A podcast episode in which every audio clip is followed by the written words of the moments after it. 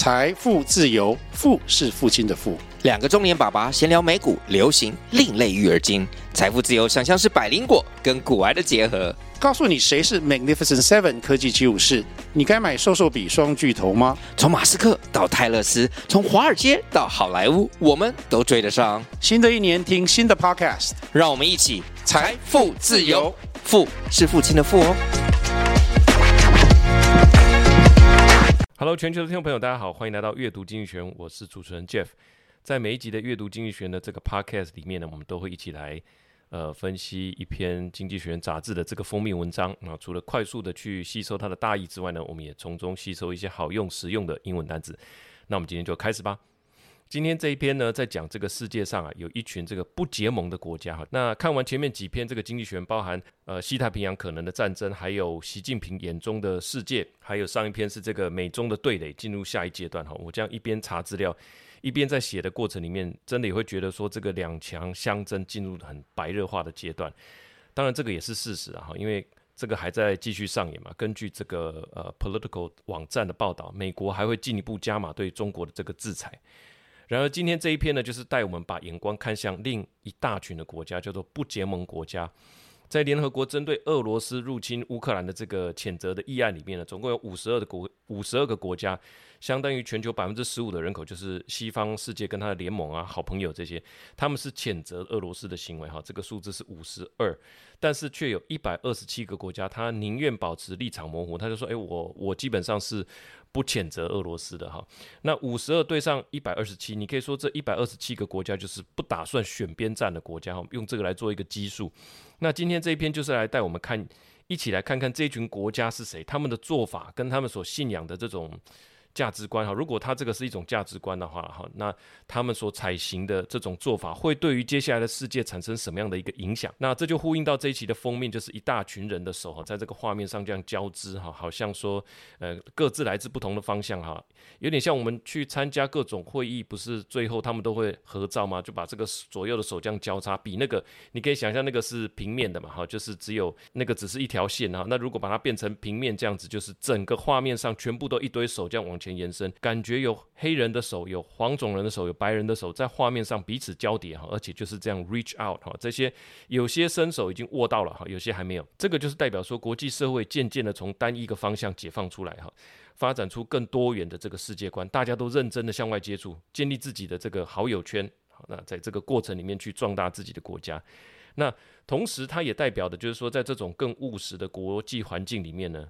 呃，就是说每个人都有交朋友的权利的时候，这个时候你既有的强权，你要拉拢盟友的这个代价，当然也就更高了哈。标题的部分是叫做 non-alignment，alignment 是 A L I G N M E N T，alignment 哈。Can the West win over the rest? In a more transactional world, the price of influence is going up. Transactional，它翻成交易的话，当然就范围就太小了哈。如果说你说是事务性的，其实有点不知所云。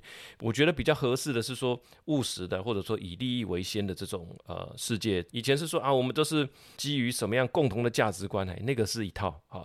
那现在这种务实的，就是说你可以给我什么。我可以给你什么，然后我们共同在乎什么，那我们就组成这样的一个小团体。好啊，接下来分五点跟大家介绍。第一个，世界不只是美中对抗，还有一大群不想要选边站的国家。哈，我记得之前经济学人有一篇叫做《二零二二年给我们什么样的启发》的那一篇，呃，那个时候就是在整个二零二二年。很多国家都立场很一致的来支持这个乌克兰哈，那也让西方世界找到了一个重新坚持的价值，等于说擦亮了民主的招牌，擦亮了这个团结的招牌。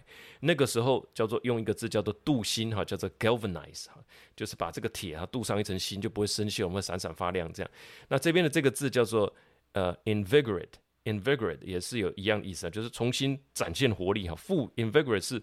赋予活力的意思哈，指的就是说重新被赋予活力的这个西方联盟哈，这何以见得？就是说从大家在二零二二年一个接一个去拜访泽连斯基表达支持，从英国、德国、法国，呃，有美国跟日本啊，岸田文雄，那还有拜登，那都到了这个乌克兰哈去拜访泽连斯基。芬兰也在二零二三年加入了北约。OK，那这个我们就可以看出来，整个西方世界感觉是很团结一致的哈。但是经济学人说，这样子把世界一分为二啊，变成说是西方呃民主跟集权的对抗，这样一分为二也有它短视之处了哈。首先呢，就是说西方世界它也不见得是步调一致的，或者口径完全一致的。何以见得呢？就是从马克宏之前出访中国所提出的。一个叫做战略自主哈，这一段话引起轩然大波嘛。他意思就是说，欧洲各国不应该在美中的对抗这个呃这样子的呃态势里面呢，就变成是都是变成美国的跟随者。我们应该欧洲要保有欧洲啊、政策的自主性哈。那法国当然也有自己变成一个啊、利用这个时间来好好的发展。呃，大家当然对他的这一番言论都有很多的批评了。他说，在中国剑指台湾的这个当下，你这样就传递出不一致的讯息啊。我们大家都说好哈，要来对抗中国了啊，要来贺阻中国入侵台湾。那你这个时候说这样的话，那等于说让中国觉得说，诶，那拿下台湾，感觉诶，你们西方好像我还没开打，你们西方世界立场就不一致了，所以会让他产生这种错觉。所以大家的批评点是这样。但是他说明了一件事，就是说，单纯你把世界切为。东西方这个会有一个很大的问题哈，就是说，呃，事实上世界观不是只有这样子，呃，两强的对垒哈。他就提到了一个惊人的事实，就是说，全球有超过一半的人口，全球现在人口是多少？给你猜哈，已经我记得以前小时候是叫五十亿，现在我查完了是八十亿，所以一半的人口是四十亿，分布在一百个国家，他们基本上是不选边站的哈。哦，一百二十七个国家，超过一百个国家了哈。那这个人口是大概四十亿哦，就四十亿人，基本上他在他的国家里面。这些国家基本上是不想要选边站，至少有一百二十七国，它本身是不想要谴责呃俄罗斯的。OK，好，那这是第一段，它的英文是它的内文是这样说的哈：It has become common to describe the world as divided between a reinvigorated Western bloc and an autocratic alliance of China and Russia. Yet this way of thinking has its limitation. For a start, the West is not always united, as Emmanuel Macron's botched vanity trip to China demonstrates. And more strikingly, for the great geopolitical context of the 21st century, at least 4 billion people, or more than half of the world's population, live in over 100 countries that do not want to pick sides. 哦，不要选边站哈。 就是 pick side 好，这边里面几个关键词叫做 reinvigorated 哈，这个当然就是重新的、重新的赋予活力哈的意思。第二个 botched 哈，它 b o t c h 是 botch，就是笨手笨脚的乱弄，就是意思是这样补补贴贴，越弄越糟了哈。当然它也可以当做名词，是拙劣的工作。所以他说的是马克宏的这一趟旅程叫做 b u t c h e d vanity trip。Botched 就是说补补贴贴，后来又出来呃说明哈，感觉越讲越糟，越描越黑，这个就叫 botched。Vanity 是一个虚幻的哈，那表象的没有实质意义的，所以他说这一趟他的中国行就是属于一个没有实质意义的、很空虚的、很虚幻的、无意义的哈，没有益处的，就是 vanity，v a n i t y，所以它是一个 botched vanity。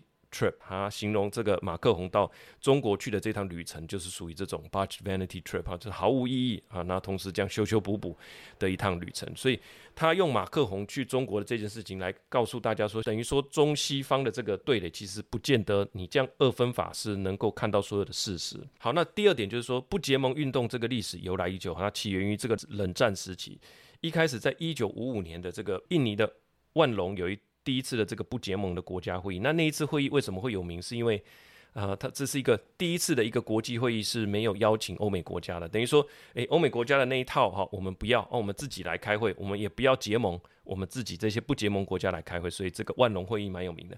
到后来，一九六一年是在南斯拉夫，那多的国家他不愿意卷入这个美苏的对垒当中来参加这个会议哈。那出发点是这样，但是后来这样的呃国家的主轴哈，这样不结盟国家的会议的主轴就变成在抗议的这个经济的不平等的待遇上哈，就是所谓的 Global South 跟所谓的 Industrial North 之间的这个啊，他们在争取他们的权益。那好，那有人是这样说的：At conference in Bandung。Indonesia in 1955 and Belgrade, Yugoslavia in 1961. Leaders presented a third world apart from the West and the Soviet. From the late 1960s, these countries increasingly focus on economic inequality between the global South and the industrial North. 那这里面的关键词当然就是这个 global South 哈，这个是简单说就是。呃，历史上我们有讲说第一世界、第二世界跟第三世界，对吧？那也有呃一些讲法是说，呃，北方世界跟南方世界，北方大部分是属于比较发达的国家，那南方比较不发达的国家，我们就称之为 Global South。好，那第三点呢，就是说从多边主义变成迷你多边主义。刚刚我们第二点所讲的内容啊，呃，不结盟运动。呃，这个历史由来已久哈，起源于这个冷战时期，我们把这个历史也做一个说明哈。那到第三点的时候，就是说从多边主义变成迷你多边主义，现在呢，呃，延续到刚刚所说的这种不结盟运动哈，现在很多的中型国家，它还是在这样的一个思路里面呢，就是说我不一定要向美国靠拢，我也不一定要向中国靠拢，我也不一定要向俄罗斯靠拢。那他们新的思维是什么？这第三点就是要来讲这个呃他们的思维了哈。他们思维就是说，我要实现我国家的目标，但是呢，我会更积极的评估每一个机会、每一个 deal、每一个呃区域型的组织，而不是说被动哈被拉拢了就加入。原本像美国或中国其中一个靠拢嘛，那现在感觉是有更好的选择哈。很多人啊，有些人称之为小多边主义，就是跟多边主义相对。多边主义就是很多的国家参与在里面，那你要么加入嘛，不加入你就被边缘化。那现在呢？有针对性的去使用一些比较分散的、比较独立的，叫做 discrete 好的这种联盟或集团，而不是将你的命运归给某一个好超级大的集团。BLOC 是 block 是一个集团的意思哈，我们就比较小的联盟这样子。所以当美国专注在对抗中国跟俄罗斯两大强权的时候，哈，那这个可以在二零二二年这个杰克苏利文他在记者会上面公布的这个美国国家安全战略，你就可以里面可以看到，他说俄罗斯当然是现在的威胁，可是中国对美国来讲是更大的威胁。OK，所以就是呃，美国跟中国他们各自有各自的表述嘛，但是呢，多数的中型国家表示我愿意透过更小的集团聚焦在特定议题的这种形式。建立多边的非对立的这种国际秩序，哈，来避免说啊，那我一定要选选边站吗？我不一定要选边站。那我觉得这个很有意思了，就是说，不管你中美国设定的议题是什么，比方说，呃，他设定的议题可能说，哎，我们要来贺主啊，中国，我们要来呃主导国际世界的秩序。那中国念之在兹的是什么啊？中国的崛起嘛，上面几篇都有提到哈，他认为世界秩序不应该只是一言堂啊。那其实对于这些中型的国家或中小型的国家，他们根本不是那么 care。我们可不可以针对一些比较实务上的议题，设定我们关心的范围就好，然后我们彼此来互相帮忙哈。那美国的议题叫做民主与集权的道路选择，你要么就是加入集权，要么就是民主。那中国的议题叫做中国的和平崛起哈。对很多国家来讲，我们在乎的就是说环境啊、劳工啊、外汇啊、制造啊，我们怎么样做好环境的保护啊？我们怎么样创造就业机会啊？我们怎么样做呃互相的贸易啊，等等等等，那这个就是他们核心的思维哈，就是所谓的不要做呃这么大型的多边主义，我们做迷你的多边主义哈。内文是这样说的：Today, non-aligned countries are not defined by their membership of an institution, but rather by their characteristics and behavior. The middle powers are pragmatic and opportunistic. Today, there is more active evaluation of the best means to achieve particular ends, he says. Some call it minilateralism as opposed to multilateralism, the target use of discrete alliance or grouping rather than lumping yourself in one of the block. 关键词就是这个 pragmatic 哈，这是务实的哈，以 符合现在实际存在的条件，寻求这种明智的方法来解决问题，而不是固守固定的这种理论啊、想法啦或规则哈。实用主义的意思，discrete 它是呃独立的、各自独立的哈，彼此是单独的哈。所以它就是说各自独立的这种区域型的组织，让我们想要来加入的是这样子的组织，不是说这个就一定属于美国或这个就一定属于中国。好，我这边也附上了一张图哈，它就是在讲说。呃，这个以 GDP 的大小来画圆，然后然后去区分有没有在呃这个联合国里面谴责俄罗斯的。OK，谴责俄罗斯的是紫色的，你可以看到美国啦、英国、法国、意大利、日本、德国、西班牙等等，好，这是一个区块。另外呢，选择是中立立场的，其实也蛮多区块的哦，有中国啦、印度啦、巴西啊，好等等。那这些国家，你其实如果把他们的这个土耳其等等哈，把这些色块也把它加总，其实跟紫色其实是蛮能够呃抗衡的哈。当然紫色还是多一点啦，所以你可以感觉到它其实是不小的分量。那延续刚刚所说的第二点跟第三点，就是说在过去呃已经有这个不结盟运动，从一九五五年开始哈，那。这个不结盟运动，他们的想法就是，我们可不可以多谈一些比较务实的哈，不要去谈，比方说啊，人权啊、民主都是一定要先用一个二分法哈，不是加入民主，那你就是集权哈，可不可以先不要这样？我们先专注在特定的议题。好，那今天的不结盟国家跟过去里面的不结盟国家的态势又有点不一样哈。过去当然因为二战之后大家百废待举嘛，就算这些呃不结盟国家。也聚在一起开会了，但是里面你比较没有真正的强手嘛，所以一群弱者结盟，其实还是弱者。但是今天的不结盟国家已经有一个很大的不同，里面有很多哦深具实力的好手，比方说巴西、土耳其、印尼、印度、沙乌地阿拉伯，这些都是旗帜鲜明的不结盟国家。那这些国家现在的实力都不可小觑哦。比方说，沙乌地阿拉伯啊，它有石油，它有年轻的人口，然后在这个 MBS 的这个领导之下，它是展现出一个新气象嘛，哈，那它跟这个拜登基本上也不是握手，它是 fist bump 哈，两个这样子，然后互锤拳头这样。OK，那印度有年轻的人口资源，庞大的内需市场，在二零二三年，它的人口超越中国，成为人口最多的一国。那莫迪他。带领这个国家，他在建设方面，他在科技治国方面，哈，其实都有很大的一个有很大的一个进展。那另外，印尼，呃，我们之前也有写过一篇哈，印尼它有做电池需要的这个镍矿，叫做 nickel，它禁止镍矿的出口，那要求大家，哎，你要设，干脆来我这边设厂。或是大家为了推展自己的这个电动化的这个呃进度，当然都会跑去印尼设厂。OK，那这些都是好手啊。那另外还有一个土耳其，土耳其呢，它的地理位置很特殊嘛。他这个国家，他可以呃有能力跟中国啦、美国啦、俄罗斯、乌克兰哈，跟他们都谈得上话。那因为为什么呢？土耳其有一定的分量，根据之前的一个国际协议哈，他们有权可以限制参战的这个军舰通行于两个海峡，一叫博斯普鲁斯海峡，第二个叫达达尼尔海峡哈，也就是通往由黑海通往地中海，或由地中海通往黑海。这个船舰要不要过去？他们有资格决定啊，他要不要让你过去？那他当然有很有这个很有这个威力嘛，哈。那关于谁要让谁加入北约哈，或不让谁加入北约，他们的意见其实大家也都是很重视哈。所以土耳其也很强哈。那所以这些国家也都知道自己是一个咖啦。所以杂志说他们都在 hedging，hedging 就是说我也不想选边站，我两边下注，我两边压住，我避免说受到中国的冲击或受到美国的牵连，我两边都压住。那 hedging 的部分，他也做了巴西的。啊，他用巴西来做一个例子。前不久，在二零二三年的二月十号的时候，拜登不是还才和这个巴西的新任总统鲁拉在白宫会面，共同声明我们要捍卫民主嘛？因为他的前一任，呃，这个波索纳罗哈，他感觉跟川普很像，对不对？然后他有，呃，这个败选之后，他有这个他支持他的民众和冲进这个总统府等等。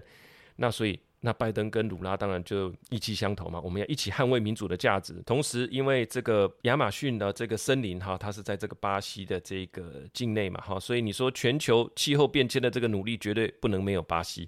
所以他们在共同声明里面就说，我们要一同捍卫民主，民主一同为气候变迁做出努力。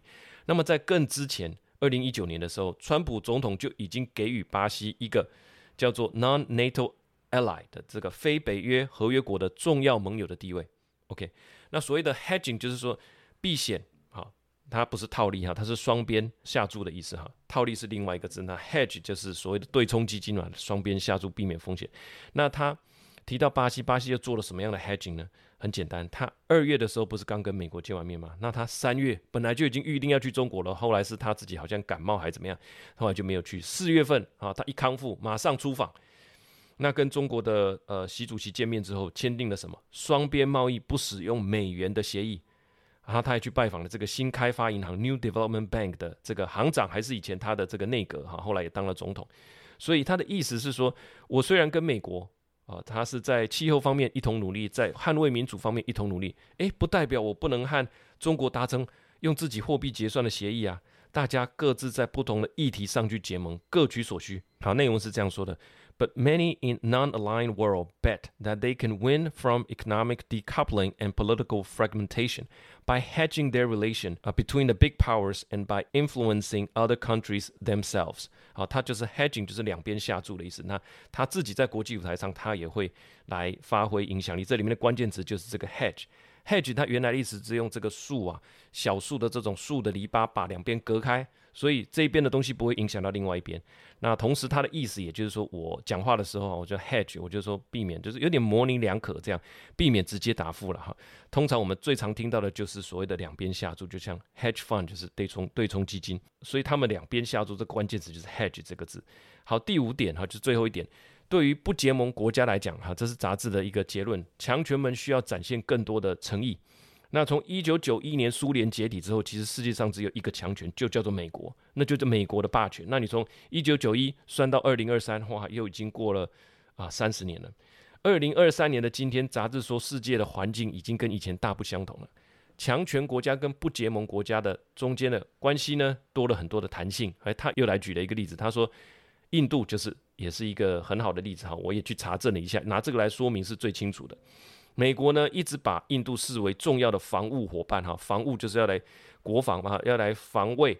诶，这个民主国家也好，它跟中国在边境上一直有争执，所以印度是拿来对付中国的。所以印度跟美国在二零一八年的八月，美国已经把印度升级为战略贸易授权一类的国家，叫做 Strategic Trade Authorization Dash One 哈，STA One 国家，意思是什么？允许他购买只有最亲密的盟友跟伙伴才能享有的先进和美敏感的美国技术。是亚洲的第三个国家，那大家可以猜一下，第一跟第二是什么？日本跟南韩。OK，那第三个是印度。哦，我很多很高级的，只有亲密伙伴才能享有的，我也都给你了。好，我给你这个 STA Dash One。那后来二零二二年八月，去年又签订了一个 Critical and Emerging Technology，叫做 ICET 吧，哈，ICET 啊，在这个二零二二年的五月，加强在航太、宇宙、高科技领域的技术合作。OK，所以呃，不只是 STA Dash One，我也有签了一个 ICET 哈。但是大家不要忘了，在同一个时间，印度一直有在跟俄罗斯进口武器啊。俄罗斯国家通讯哈的这个报道，在过去五年间，俄罗斯供应印度价值一百三十亿美元的武器哈，一百三十亿呃，一百三十亿大概就是乘以三十嘛哈，三千亿哈，相当于一个晶圆厂的一个价值的一个武器吧哈。那印度。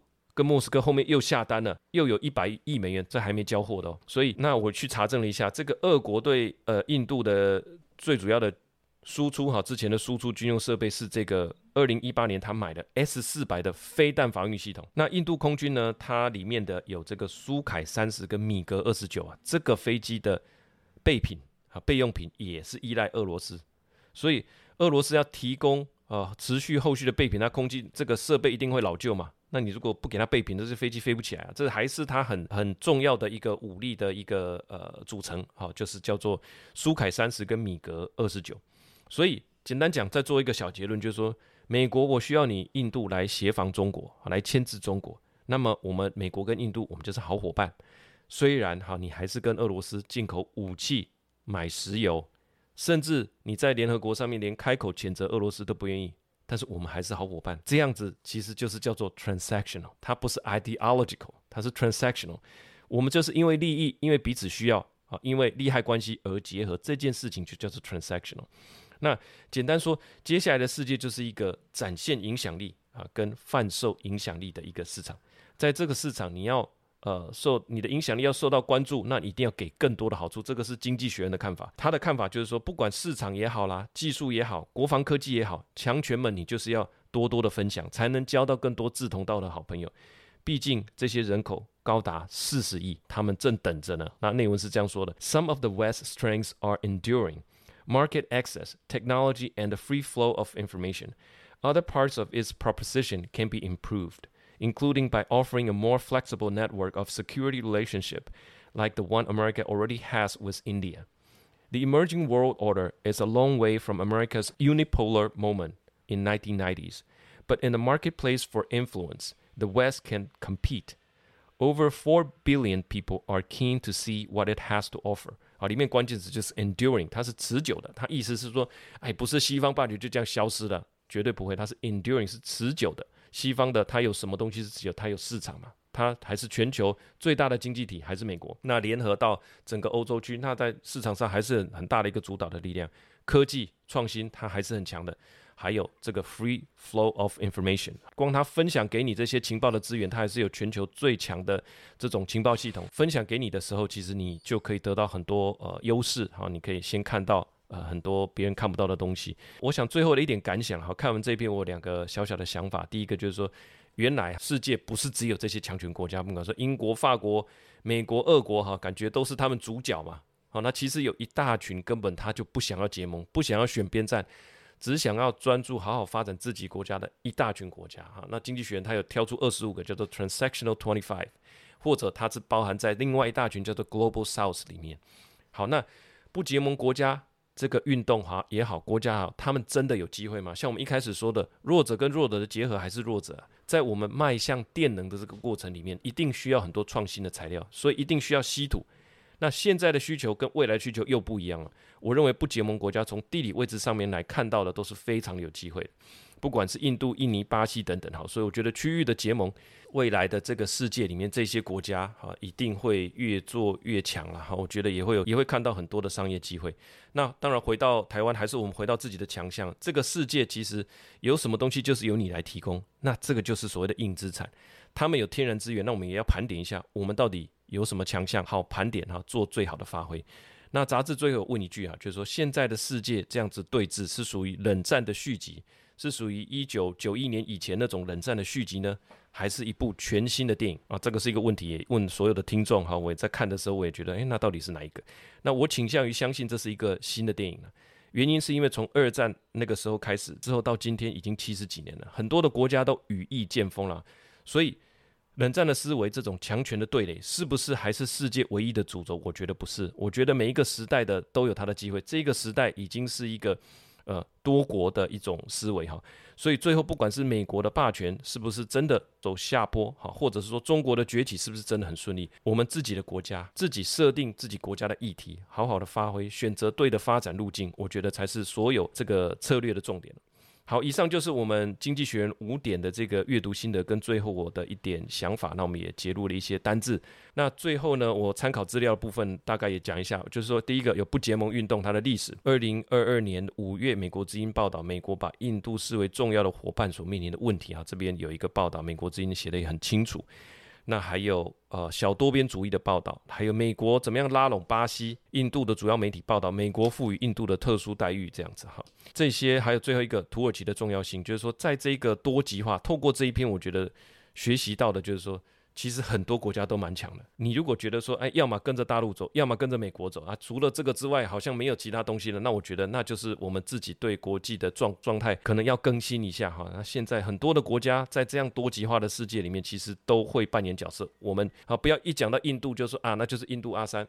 啊，讲到非洲啊，那就是非洲人，然后我觉得这些都很可惜哈，就是我们的世界观不能只是这样的呃限制哈。那讲到俄罗斯，哎呀好冷；讲到巴西，哇，这个里约热内卢，呃，我更希望透过这个小小的一个平台哈，我们能够把眼光看向这个世界哈。那当然，平常大家也都有在自己吸收的管道了。我希望说，这个阅读经济学能够成为你一个呃看世界的一个伙伴。